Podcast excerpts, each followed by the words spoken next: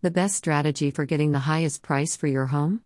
Real Estate PSA According to the National Association of Realtors, nearly 90% of all homes are sold through the MLS. The remaining 10% being highly unique properties or unique circumstances of the seller. Greater than if you don't think you or your property fall into that small 10%, you should see a red flag when your agent suggests that listing your property in house is a good strategy. Given the unprecedented demand by current home buyers, showcasing your property to the widest audience ensures the highest number of competitive offers. To learn more or to find out what your home may be worth in this market, contact me today.